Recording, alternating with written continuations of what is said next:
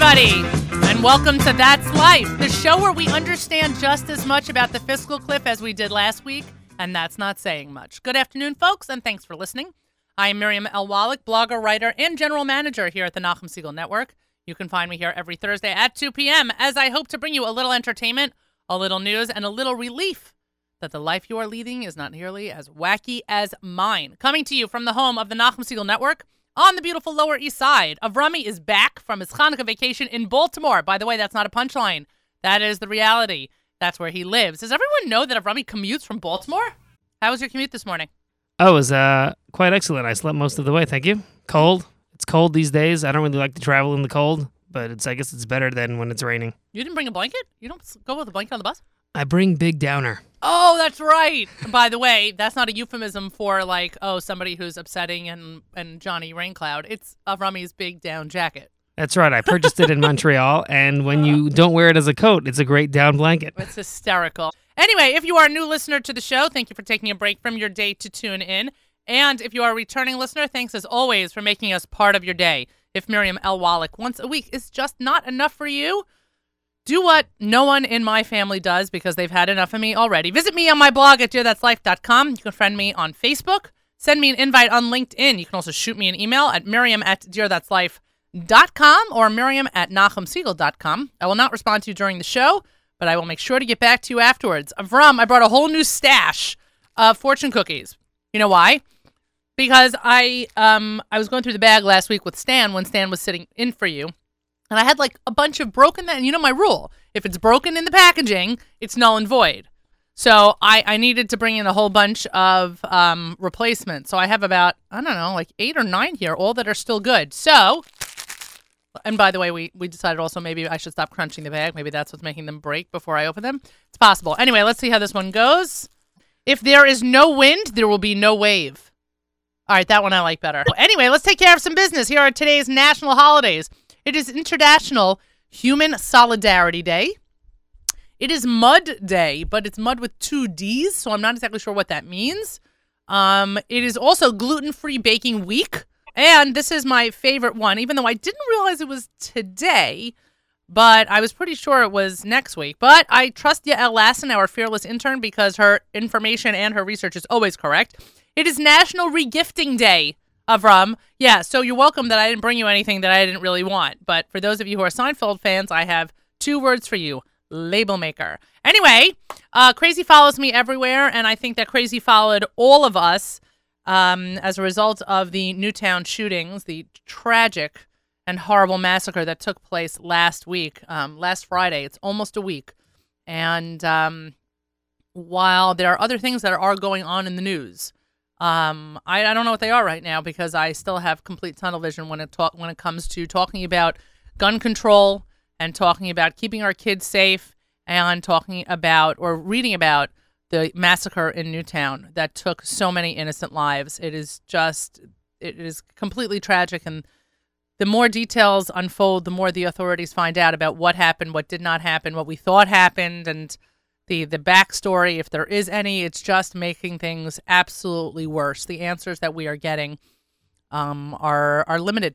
They're limited and they're unsatisfying, I think is, is a way to put it. And in con- in con- having a conversation with my oldest about it, my oldest is in high school and she went to school on Monday, and they had an assembly in the um, in the auditorium in school where the principal addressed the what had happened in Newtown and talked about school safety and was and, and opened the floor to any questions that kids had, because again, even though they're high schoolers, they're and they're hearing a tremendous amount of information. They're hearing it from their family, they're hearing it from their friends, they're hearing it from the news, they're hearing, reading it on Facebook.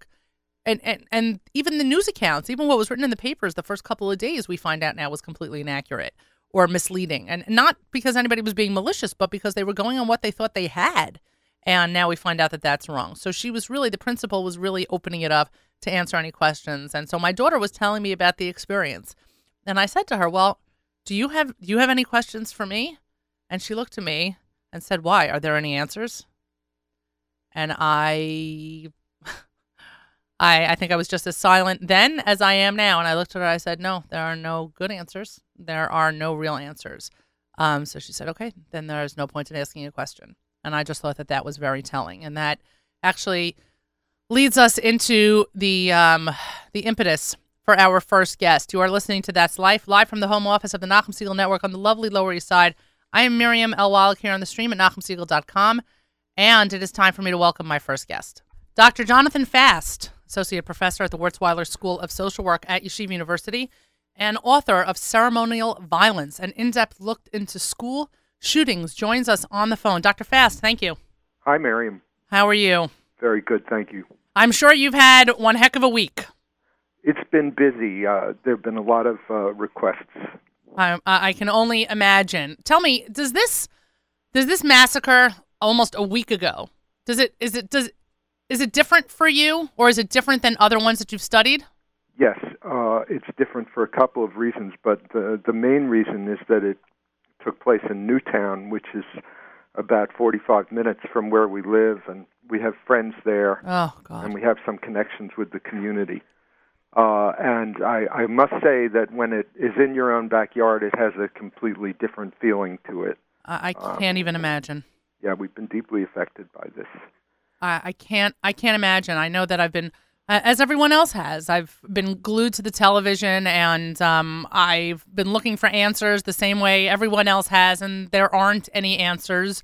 Um, and it doesn't sound like anything that people have been able to present is satisfying enough to make anyone um, feel complete or or at ease with an answer that they're receiving, especially since other stories have then um, spiraled out of this situation where children are... There was a story in the Midwest about how a child brought a gun to school because his parents had encouraged him to do so, even though it was an unloaded gun, so that he could protect himself in case someone else brought a gun to school. Wow, this was after the shooting, I assume. Yes, this was just a couple... This was, um, I think it was two days ago. Yeah. Yeah. We have such a strange attitude about guns. You know, the idea that carrying a gun or having a gun in the house is going to help you if there's a home intrusion. Uh, you know, I, I think probably from watching millions of films where people have shootouts, it's not a very realistic uh, picture of of life. Right. And um, I wonder, and we, we've, with new information that's come out about the shooter from last week and the amount of time that he seemed to have been spent playing video games, these shooting and violent video games, uh, there is plenty of research that shows that there is definitely um, a, a desensit- desensitization or, or a lack of sensitivity towards um, real military situations and guns, et cetera, because kids are just learning to shoot them, or they're just playing them as games. Is this is, is somebody going to turn around and say that that this shooter, that this murderer turned, or you know, was just living out what he's been playing on T V? You know, Miriam, I, I don't want to take issue with what you said, but um, from my reading, um, most of the serious research in this area shows that there's not a connection. And we can demonstrate that to your listeners by just pointing out that the period of first, first-person shooter games, that during that period the national homicide rate has fallen. Mm. Um, and uh, there are there are actually whole books that uh, review the literature for this. But a lot of people have that impression, and I know there were some studies that found that after playing video games, children were more uh, agitated and uh, for a little while. But, in fact, playing games in fantasy, just like reading books in fantasy, doesn't really have much of an effect on your behavior. If so, we're going to look, however, yeah. I'm sorry if I may go No, on. no, no, of course, I'm if sorry. We're go- if we're going to find sociological reasons for this, um, I think there we need to look in a different place. Uh, we need to look at the pressure that we put on our kids to perform the what they need to know to be effective adults in this information and technology-based culture that they're growing up in, and uh, the amount of conformity that we expect from them really isolates children who are a little bit strange. And I think that's the place where we should be looking. I, I appreciate you clarifying that. I really do, because even listening, uh, you know, watching the news yesterday and the conversations that I'm watching on live television, on you know, on, on morning shows, et cetera, where they keep where where people keep going back to this playing out of re, you know this uh, realistic moment of of living out what they're playing, what kids are playing on these games and whether whether there really is a transference. Is this just our need as a society to, to find an answer, to find a motive where there, there really might not be one? I think there's a motive, but I think we are looking under the under the wrong lamppost, mm. so to speak. That's. Uh, I think. Wait, I got I got to think for a second. So you say something. Uh, all right, let's go on to something else. You got it. Back to this. And that's not a problem. I, you know, middle-aged brain syndrome. That's uh, trust me. I, I'm I'm not middle-aged yet, but I'm not functioning any better than you are. I I can't. I, I honestly I can't. I can't think about anything else this week. And even just putting my kids on the bus Monday morning took such an act of, I don't even know if the, the maturity, I think was the only word I can come up with. And putting my kids on the bus and knowing that this is, that, that last Friday was the act of a madman. Was you, had the, to, you had to keep telling yourself that they'd be safe, that this was a, an unusual occurrence. And an important thing for us to tell your listeners is that school is still the safest place a student can be, a safe, the safest place a child can be. Um, despite, you know, school rampage shootings are acts of terrorism. Right.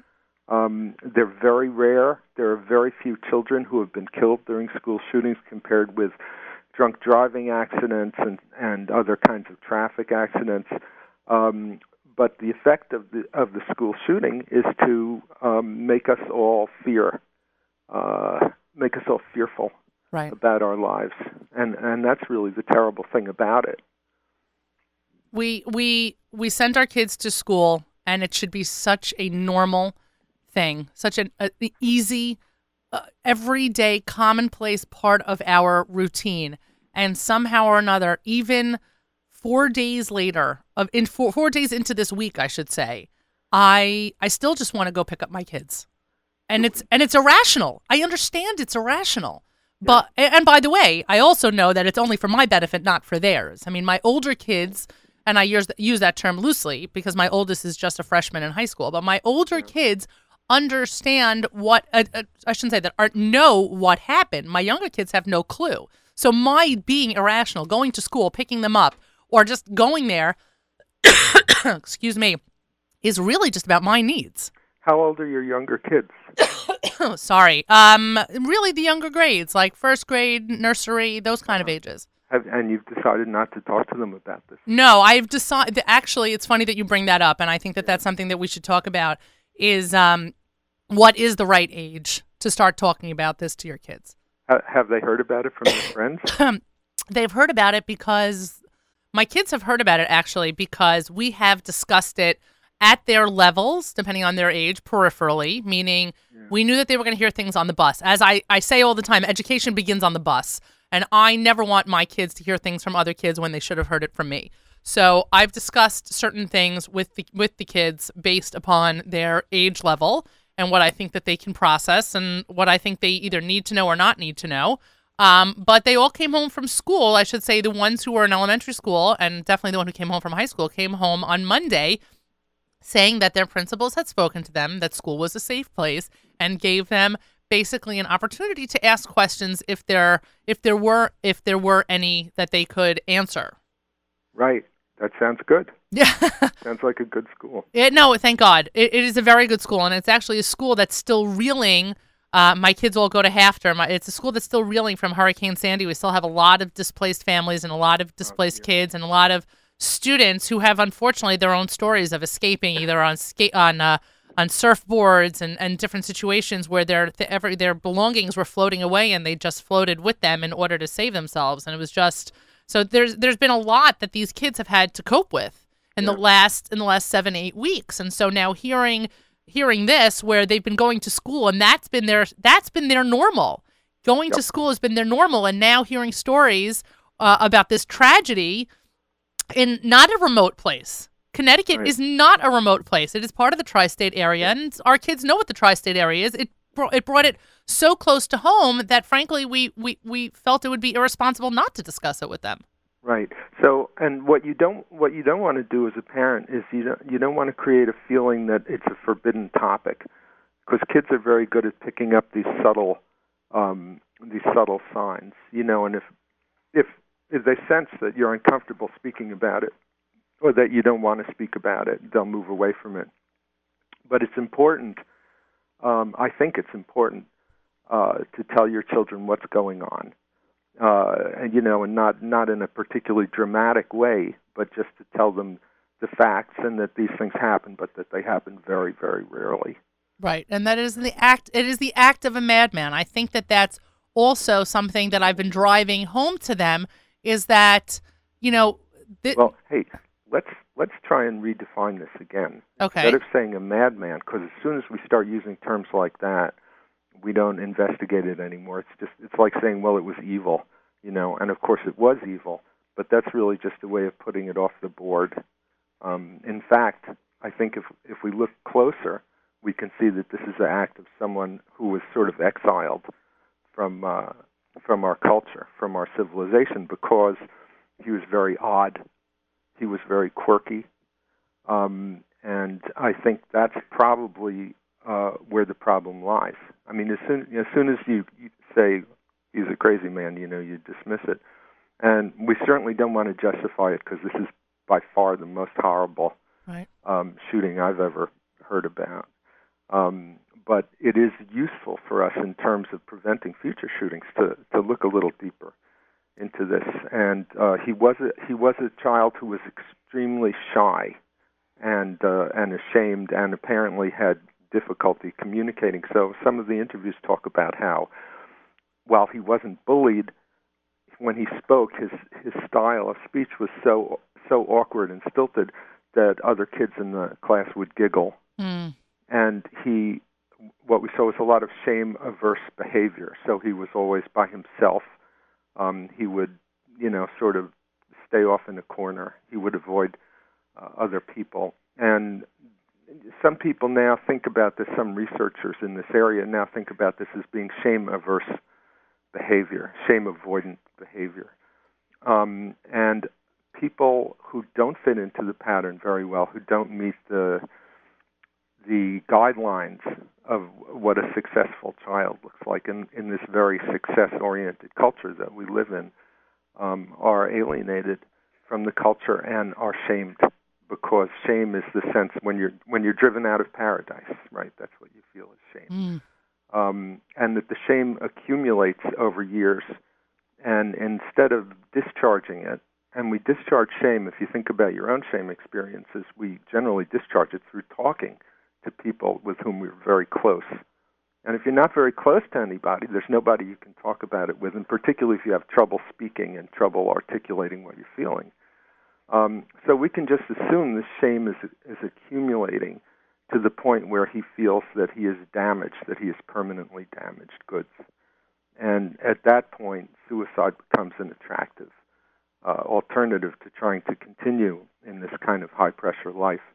And once you decide to commit suicide, um, you can perform any act you want without consequences. So while he has this accumulation of shame, what comes with this is a lot of rage. Mm. And also the desire to be famous, because that is the thing that our society uh, respects, right, is fame. And the way you do that is by doing the most horrifying thing you can imagine. And I, I think that may be, you know, again, this is all conjecture. Right. We know very little about this young man, but I think that process describes what some of the school shooters went through, and I think uh, it might apply to Adam Lanza.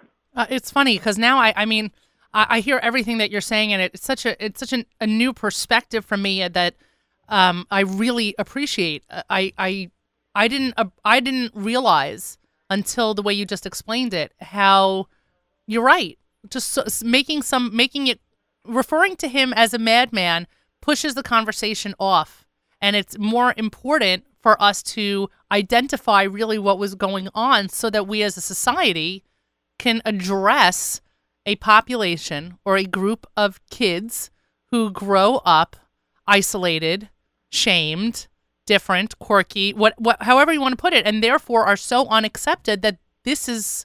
This is something they, they potentially could turn to. Yes. I, I think that that's a very um, enlightening and, I mean, and such a sad perspective, but so important for us as a society to really pay attention to, because it almost sounds, and I, I'm I'm not I'm, I'm not going to go as far to say that this is one hundred percent true, but it almost sounds like this is something that is preventable.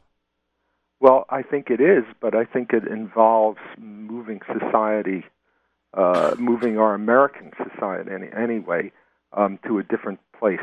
And, you know, that's hard. That's like moving an ocean liner. You know, um, and it, maybe it happens in very small steps and very small degrees. So, for example, uh, banning guns, banning certain guns, right? Mm-hmm. Banning semi-automatic, high-caliber, right. elephant gun sort of weapons is a, is a small step in that direction. Um, re- restorative justice uh, in schools and uh, perhaps with nonviolent crimes is another small step in that direction, as opposed to the retributive justice that we practice now, where people, you know, are thrown into jail. Right. Um, so instead of that, uh, a a chance to talk with the victims and to make things right. So there are a lot of small steps that we can make, but this isn't going to get better quickly. This you know, is... and it's very hard. Seems another thing that American society has a lot of difficulty with is changes that they're not going to see for a long time. You know, thinking about the future. Interesting. There's a, there's a lot of, you know, I want it now, right. and I want it my way. Like at Burger King. There is no, unfortunately, right, as you're, as you're pointing out, there is no quick fix. You're listening to That's Life on the Nachum Segal Network. I'm Miriam L. Wallach, joined by Doctor Jonathan Fast, Associ- Associate Professor at the Wurzweiler School of Social Work at Yeshiva University and author of Ceremonial Violence, an in-depth look into school shootings. Um, Doctor Fast, can we talk about Columbine for a minute? Sure. I, I mean, I know that there have been um, a lot of references to Columbine this week, and um, a number of articles going back into the lives of, of those of some who survived Columbine and showing where they are now and how this shooting has affected them. Yes. I, I wonder, uh, I, there was actually, I think, an additional article in um, the New York Times yesterday. I, I think it was yesterday, though these days are melding, yeah. about ha- about the, the potential... Um, Um, rehab rate or success rate for the students who survived the shooting in Newtown to um, to live fully successful and healthy lives despite um, the memories that, that are going to haunt them for a long time. Yes. I didn't read that article, but uh, it is... I do know from studying some of the shootings, uh, in particular, there was a shooting in nineteen seventy-six in uh, San Diego, Uh, involving a young woman named Brenda Spencer, who shot up the school across the street and didn't actually kill any of the children. Um, and the children were very little; they were, you know, they were first and second graders. Um, but that this has remained a, a keystone in their lives, this event, and you know, some of them, in some cases, it's it's uh, brought them into uh, successful careers. Um, and in other cases, you know, it's led to uh, alcoholism and substance abuse. So what are I, the, what are I the, imagine it's the same thing with the Columbine right. students. What what are the recovery? I mean, when I think about the two the two polar groups that were affected on Friday, both the young children who were escorted out, eyes closed, hands on each other's shoulders or holding hands and escorted out so they wouldn't have to see um, what was surrounding them, and then the adults who went out with their eyes open. I'm uh, who has, if you can, if you can even speak to this, and I, I don't know that there's information out there. I, I don't, but who has a better chance of success? Well, and how do you how do you define success? Also, no, good point is, is a question. Um, I think that the I think that these memories are going to haunt them for the rest of their lives. I think the people whose children weren't killed are going to be also haunted with survivor guilt. Mm. Terrible survivor guilt, you know, and a lot of this, why, why was my child spared and and my friend's child killed? Right. Um, I think uh, there are some, you know, and and then it depends so much on on who they are and, you know, what their lives are like and what kind of supports and risks they're dealing with outside of that. But uh, this is going to be a central event for them, probably for the rest of their lives. Um, you know, and then this, it's not uncommon for people to have horrifying events in their lives uh, throughout history. I mean, the generation before us, right. People were involved in World War Two, people were involved in Vietnam.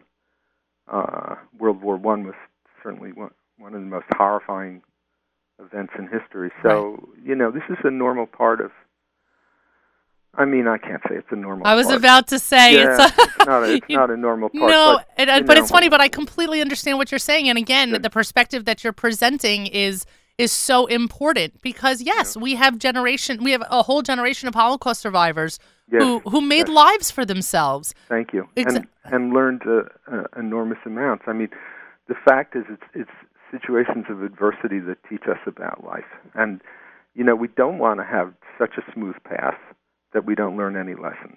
Mm. That's a very, very important point. I, I think yeah. that I personally um, need some guidance. In, I know I'm serious in in how to um in how to move on, and I, I think that there are plenty of excuse me. I think there are plenty of plenty of parents out there who feel the exact same way. It's such tunnel vision. I can't. I know that there are other things going on in the world. I, I uh-huh. do. I am cognizant on a completely cerebral level that there are other things going on in the world. But frankly, I don't care. And frankly, I don't want to read about them. And I, I want to hear more about gun control. I want to see more movement. I want to know, uh, you know, I, I want to make sure that every single day at my kids at, at my kids' school is completely smooth and that their biggest problems are that they didn't like the snacks I sent them that day or whatever it is. But I know that I need to move past. I, I, I need, we need help with that. Yes. We want to get, we want to, we want to get it over with. We want to get away from it. Is it, is it like pulling off? I mean, is it just gonna, is it gonna, just going to take time? I mean, I did not, I don't live forty-five minutes from Newtown. I don't know anybody who was directly affected in the shooting. Obviously, um, you know, there are Jewish families all over the world who, when they heard that there was that there were two Jewish children and one was laid to rest, uh, Noah was, was was buried first and in in in tradition, so to speak, yeah. and um and everyone felt for them. And then seeing the the rabbi and the yarmulkes and everything at these pictures of from the funeral are just completely gut wrenching and, and heartbreaking. And there are no words. And and sending letters to the school in Newtown, et cetera. Uh, but But at what point do we say we need to we need to move on? And this is me as a society member who is not directly affected. Well, let's see. Uh, how long do you mourn for uh, for your spouse if he passes on? Well, I, I, I, please God, we should be together for many years. But the um, I, I would have to imagine that there's no, you know. Isn't there a, isn't there something in Jewish law about how long you? Well, there's you yes, you you are you have about thirty days of mourning, but that is but that is from a you know that is from a, a legal you know a law point of view. I don't know that uh-huh. that's that that's an emotional cap. And again okay. and again, I'm looking at this from a point of view of a person who has no connection specifically to anybody in Newtown, yeah. but just as a society member, I am. So blown away that even hearing the news on Friday made me shudder, and telling my husband right. the news over the phone just sure. made both of us just start to cry. It is a parent's worst nightmare. I, I and I think everyone feels the way you do, although perhaps not with such intensity and. Uh, well, you hardly know me, but yeah, I'm a pretty intense kind of gal. Yeah, and not with such clarity and uh, ability to describe it. So we're talking about six, seven days. Right. Yeah, it's going to take a while longer, I think. Does the, does the, I know that there were calls for the, and I, I don't know if this has been repeated, but there were initial calls for the school in Newtown to be raised and for a memorial to be built there instead, and for them to rebuild a schoolhouse somewhere else. Is is that still a discussion going on? Is that rational? Yes, that well, that always happens after a school shooting. Um, if the shooting, so there are two, there are two. Um, courses that people take. One is that over the weekend they bring in crews and they repaint and they spackle everything, so there's no um, there's no remnant uh-huh. of what happened, and then everyone goes back to school. And that's mostly done with older kids. In the case of Columbine, where it had a where it had a lot of uh, it echoed um, through the country's consciousness, um, they rebuilt the the areas where the where the worst of the killing went on, um, and they rebuilt them radically. Mm. So they look like different different rooms, uh, but they certainly chose not to uh, close down the school. Um, and in this case, you know, you, I think, you know, there are people who specialize in, in doing this. There's a guy named Linda Hahn um, who was uh, involved in designing the Oklahoma City bombing memorial. Mm. Um, and I don't really know too much about this, but I would imagine that there is some value in helping people with their grief by not um, tearing it down. Interesting.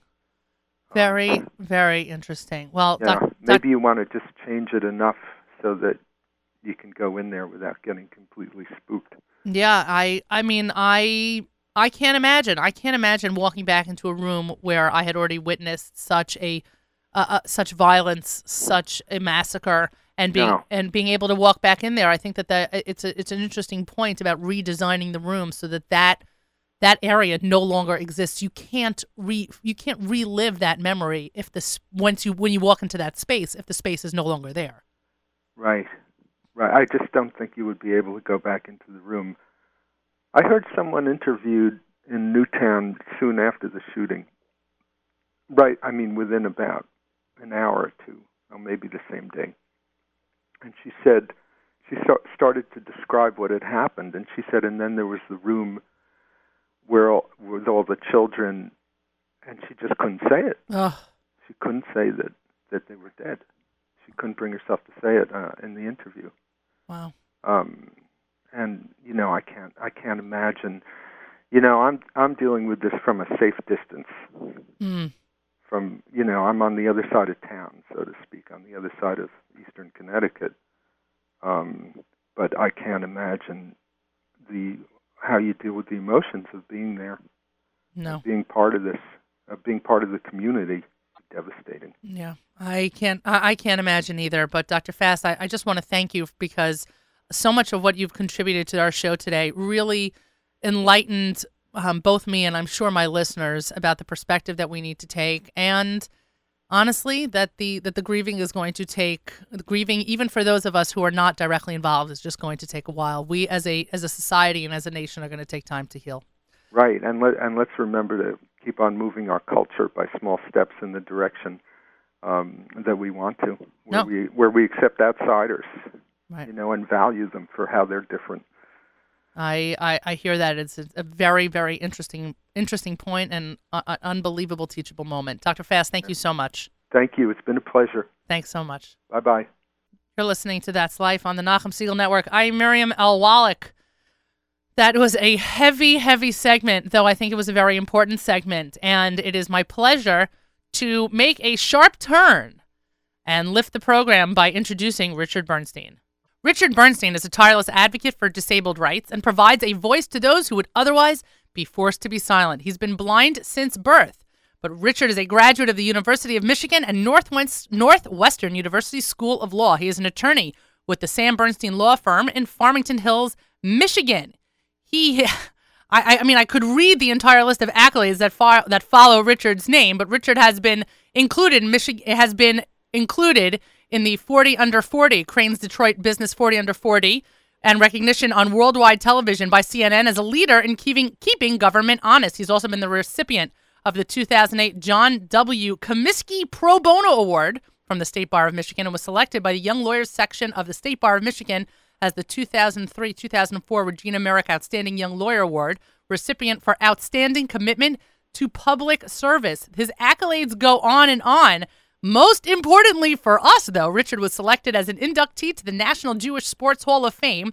The induction is to take place this April, April twenty thirteen, because in his spare time, if there is any, Richard is an avid runner. He has completed seventeen marathons, including seven New York City marathons, and has completed three Ironman triathlons. He is also the co-host of a one-hour legal radio show called Fighting for Justice with Pulitzer Prize winner Angelo Henderson, on W C H B A M in Metro Detroit. Hello, Richard. Miriam, thank you so much for having me on. I'm so delighted to be with you today. Totally my pleasure. I mean, I also, I mean, I have to let everyone know that was only half your bio because there is so much to be said about you that I could just keep going on and on. But what, what brought me to you is not only because I knew you were a Team Yachad runner, just like I am, and that you and I are going to be running, please God, next month in Miami, which um, I, I have a feeling you're doing the whole marathon because I'm only doing the half. Well, you know what? Unfortunately, I uh, I don't. I'm going to be there and be there in spirit, and I'll be oh, there to be cheering you on. But unfortunately, Miriam, I'm recovering from a pretty serious accident. Oh, that's that, right. Yeah. That's right. So tell me about. So let's tell everybody about that, because I think that one of the questions when when people are hearing your bio is that you're an avid runner mm-hmm. and you've been blind since birth. Mm-hmm. So there therein lies a bunch of questions. Mm-hmm, mm-hmm. So let's let's explain to our listeners how that actually happens. Well, what happened was is that, you know, athletics is my passion. I love anything athletics, and I have to really thank my rabbi, uh, Rabbi Olefsky, because he's helped me through a very difficult time, and he helped me to realize that ultimately, with the, the only choice that we get to make is that what exists between good versus evil. So basically, that's the choice that we make, whether you want to be a good or bad person. But all else that happens to us in our life has been predetermined. Mm. The one choice that we get to make is how we choose to react to those circumstances and to those events that befall us as we move through the process of life. And wow. what happened to me, and that was a very helpful thing as I kind of went through this process, because what happened to me was I was actually in mint condition, and I was ready for my eighteenth marathon uh, that I was going to do here in New York. And I was walking in Central Park, and I have memorized the entire loop of Central Park. I know where every crevice, indentation, incline, decline is. And I was walking in the pedestrian lane, and I was up by ninety-fifth street where the pool is, and there was a very steep downhill. And unfortunately what happened was a cyclist was going at about thirty-five miles an hour. We know this because that's what the police estimated. Wow. And as he was going at that speed, unfortunately, he wasn't looking forward, and he came into the pedestrian lane and unfortunately struck me directly in the back. Ugh. And so basically what happened was it created some pretty horrific injuries. My entire left side of my body, it shattered my pelvis, it shattered my hip, and then it ultimately shattered the socket and ball that connect the pelvis to the hip, on top of which there was a lot of facial issues that uh, had to be dealt with. And I spent ten weeks uh, being treated at Mount Sinai Hospital, which was outstanding, wow. absolutely outstanding treatment, and then have been doing rehab and therapy, and my focus is trying to work my way back. So unfortunately, um, my goal is that within a year, I would very much like to be able to do the New York City Marathon, but right now I'm just really focused on learning how to walk wow. and dealing with the intense pain that comes with a very tough injury like this. But I'm going to fight through it. I'm going to really push forward. I'm not going to give up, and I just have to kind of keep going. Wow, that is, I mean, unbelievable, Richard. First of all, it's an unbelievable story, but second of all, it's an unbelievable perspective. It's like somebody said, Um, last week, you can choose to be happy. It is a choice. People can make that choice that no matter what they're facing, they choose to be happy. And I think that you're taking that perspective in, in light of the bigger picture, and what that kind of an injury can do to an athlete is just absolutely remarkable. Well, it's interesting because you have to learn like how to adjust. Like, 'cause imagine going from being in mint condition to just a moment later having to have nurses reposition you like every half hour throughout the night, not being able to use the bathroom, and not being able to wear clothes for ten weeks, um, and then having to deal with the pain management. But the challenge of it is, is, is that it was very helpful when Rabbi Olefsky told me this, that everything is preordained and everything is meant to be, and that it's really our choice what we want to do with it. Because what it did was it let me say, okay, something has to come of this, that this can't just be a tragedy. Something will come out of this. So right now, I'm actually in federal litigation with the mayor of New York, with the Bloomberg administration, because we need to make the park safer.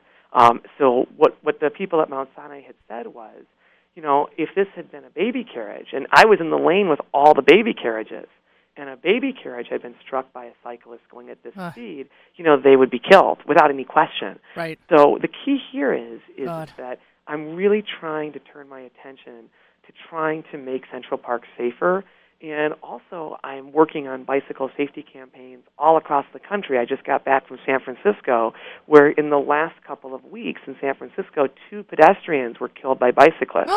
In Boston, there were five pedestrians what? killed. This is becoming a huge issue, and so I really have come to believe that perhaps I'm having to go through this pain and I'm having to go through this struggle because it's meant to be, because I need to, to take on this initiative and take on this issue so that we can save some lives and prevent this from happening to other people. But yes, it is a crisis that's happening across the country uh, because what's happening is like cities like New York and, and Chicago and Boston and, and San Francisco, they're in a race to put in these bike lanes all across the cities. And right. What cities have done is they've become so, which, and trust me, I love biking because I'm a triathlete. Right. But what's happening is, is that cities and municipalities have moved so fast to put in bike lanes and have moved so fast to become bicyclist-friendly mm. that they have not thought about the safety ramifications that are developing. And, in fact, the number one cause of emergency room visits in the United States is bicyclists and rollerbladers. Wow. So it's a real challenge, and we have to start working on this. And, you know, my goal is through our litigation with the Bloomberg administration is to create some necessary changes so that bicyclists and pedestrians can coexist together without having the horrible danger that is occurring in New York and cities like this all across the country. I, I, I still cannot wrap my head around the fact that people have been killed by cyclists in the in the last couple of weeks. Oh, very many, absolutely. And it's, it, it is a national epidemic, and it's happening all over the place. And, again, the reason that that, that is not something that you're aware of is because cities and towns, again, have really pushed this whole bicycle initiative so fast that they don't want to acknowledge that there are some major safety ramifications that are coming out of this. And when you go, well, for example, in New York, if you go put a bike lane on First Avenue, well, what's happening is people, they put in these bike lanes, but there's no explanation of how to use it. Mm. You know, drivers don't know what to do, bicyclists don't know what to do, pedestrians don't know what to do.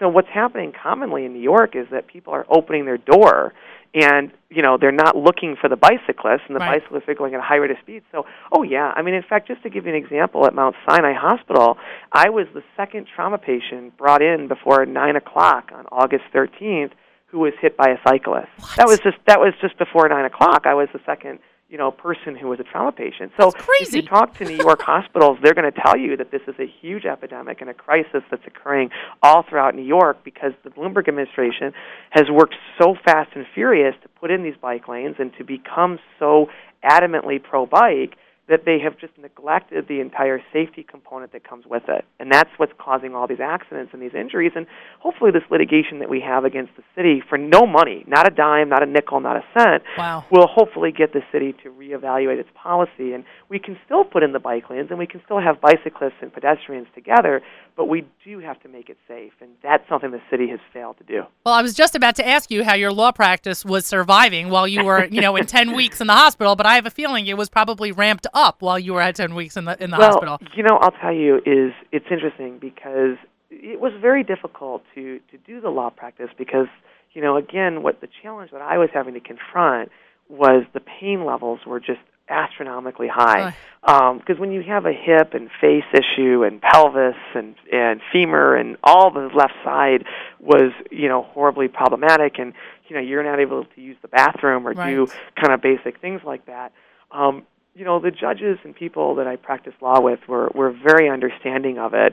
But, you know, I just did the best that I could with it. And, and I think that's the key is that, you know, what you do when you're in this kind of a situation is, and they've taught me this at Mount Sinai, is that you cel- like you celebrate what you can do today. So, for example, what I'm really focused on right now is it's very painful and very difficult, but what I'm focused on today is that I'm swimming and I can walk a little bit. So the issue that I say to myself is, I'm going to celebrate what I'm able to do today. So if I'm able to swim today, then I'm going to celebrate that. I'm not going to think about what I used to do. I'm not going to think about the fact that I used to be an Ironman, that I was a seven-time, seventeen-time marathoner. I'm not going to think about what was in the past. I'm going to try to celebrate and focus on what I'm able to do today. And that's a hard thing to do because it can be very distressing and it can be saddening, but that's just that's just how I'm going to do this. I'm going to take it one day at a time and one step at a time.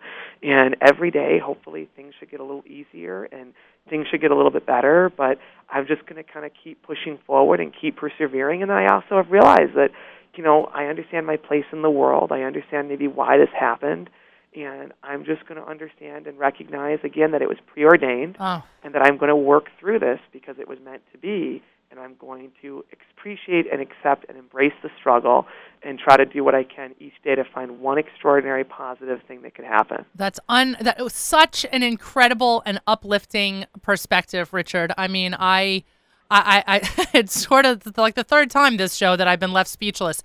Um, and uh, in, in this way, this time in a very, very good way. So I have to imagine that the uh, induction into the museum in April is going to be more of a milestone than it might have otherwise been. Well, I think, though, what I'm going to use with that induction is the fact that, you know, I, the blessing that I was given was the blessing of being able to walk out of Mount Sinai Hospital. I mean, mm. I'm able to walk out of the hospital.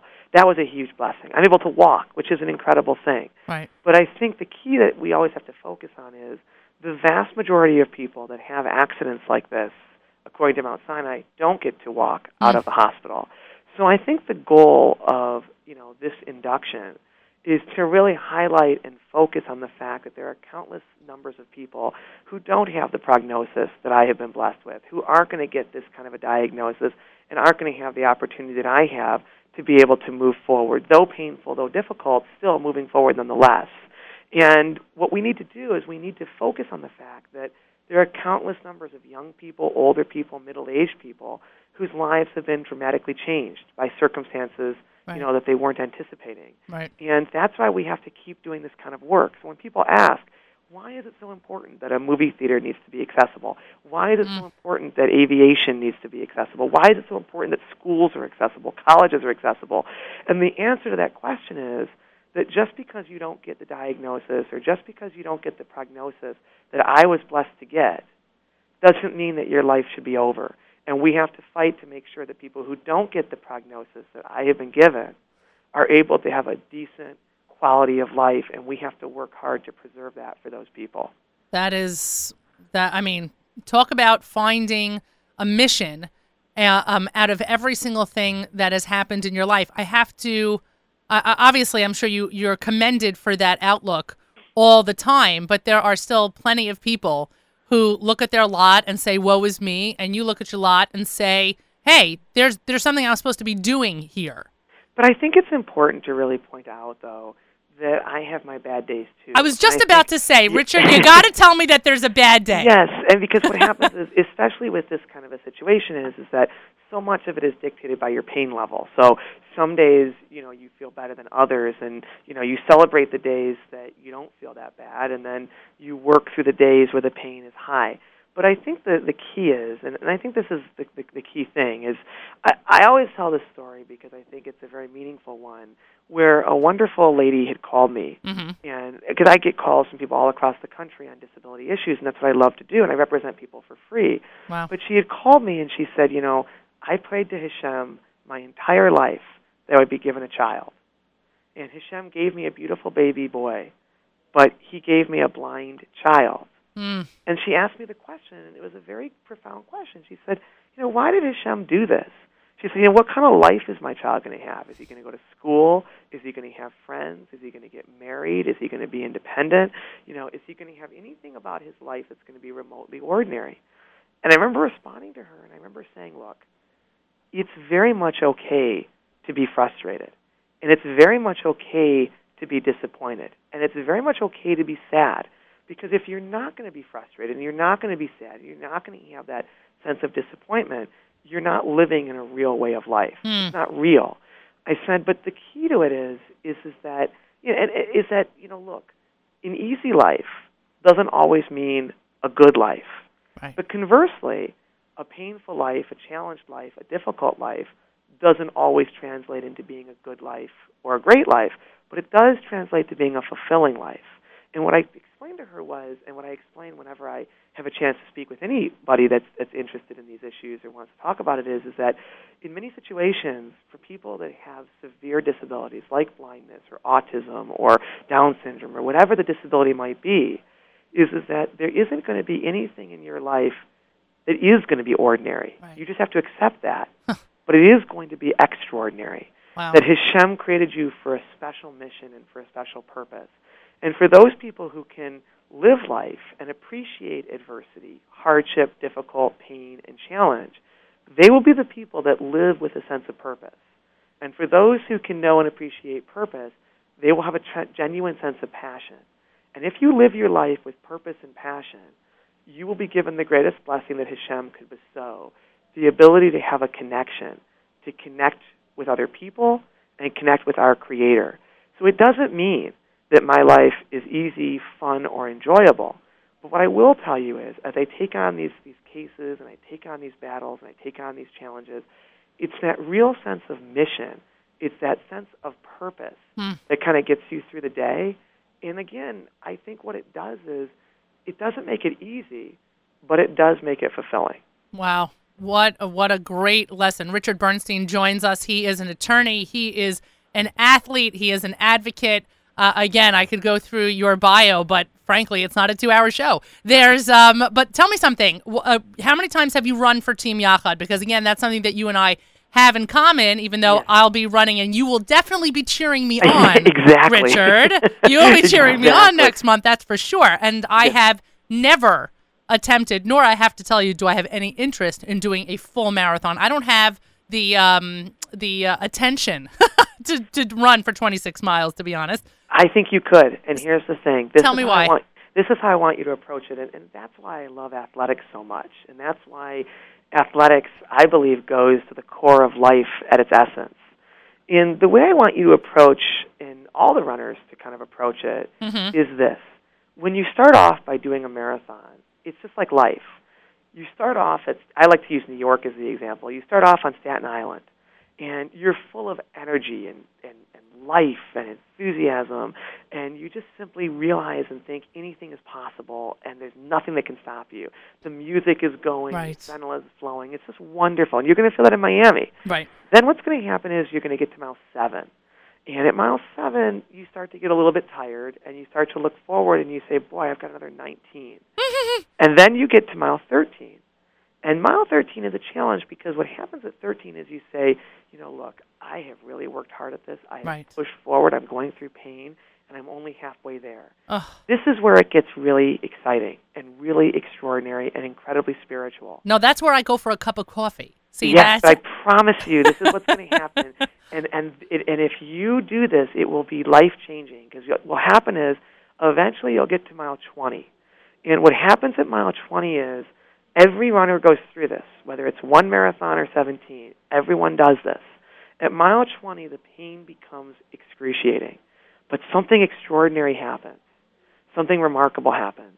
What happens is, is that we go through our days where the body and the spirit become so intertwined that it becomes difficult, if not impossible, to differentiate them. Okay. But when you get to mile twenty, it's that one time, at that one place, that even though your body is infirmed, you can feel the spirit separate, and you can feel the spirit transcend.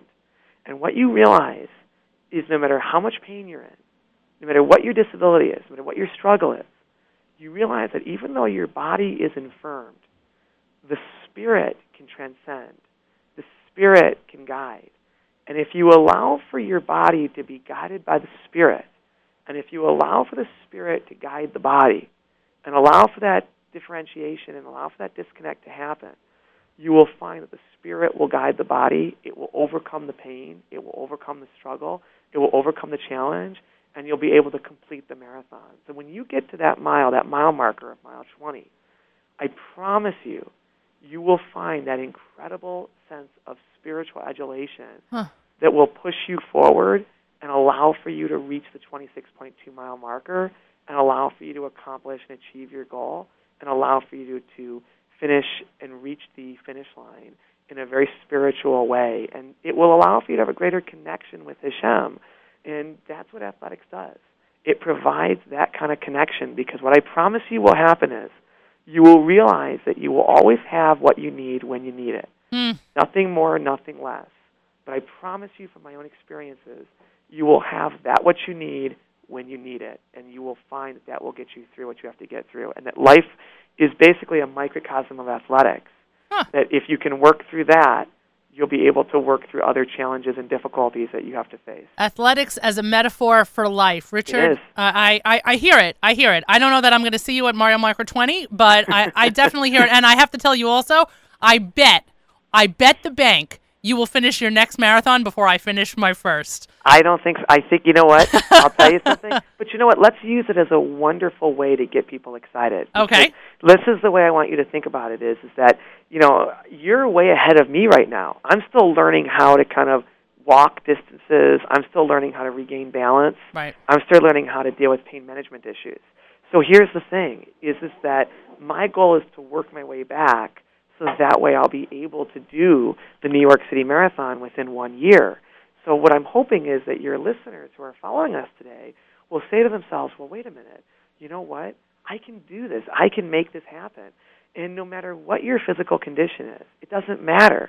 You're still further ahead than me, because I have to deal with balance issues and just walking issues and pain issues. So I have to work through all that before I can even get to the point where we're able to kind of move forward in the athletic manner that I really want to move forward. So for those people who aren't in shape, who've never run, who've never done anything, they're much further ahead than I am right now, and they should use this as a wonderful opportunity and as an impetus to go out there and follow their goal, follow their dream, and go out and achieve something that they've always wanted to do. Well, I wish you continued refuah shlema on Thank your you. on your road to complete health. I look Thank forward you. to seeing you in Miami. And, uh, Richard, I hope you'll join us again. I look forward to it, and thank you for this opportunity. God bless you and all your listeners. Thanks so much, Richard. Bye-bye.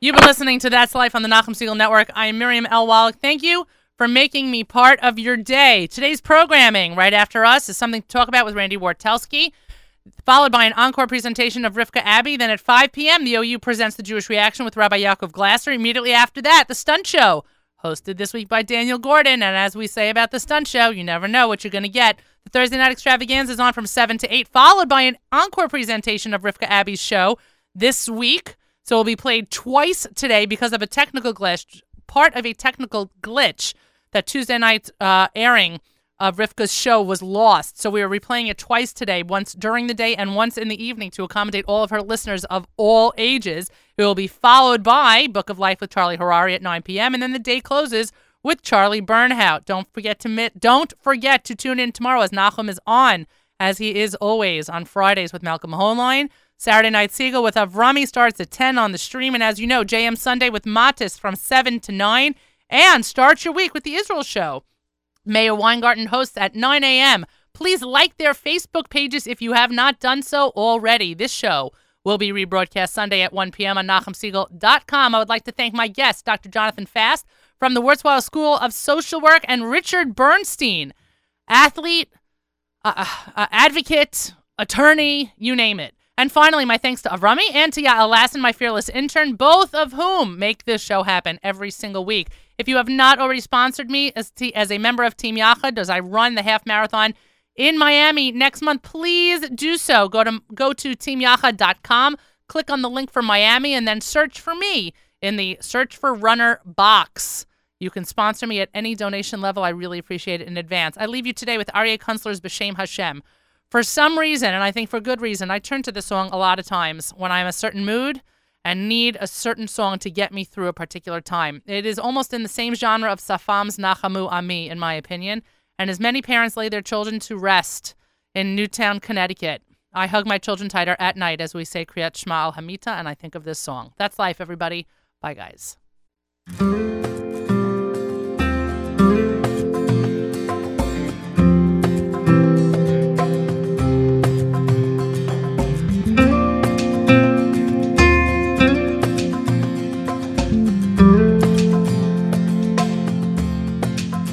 B'Shem Hashem, Elokei Yisroel,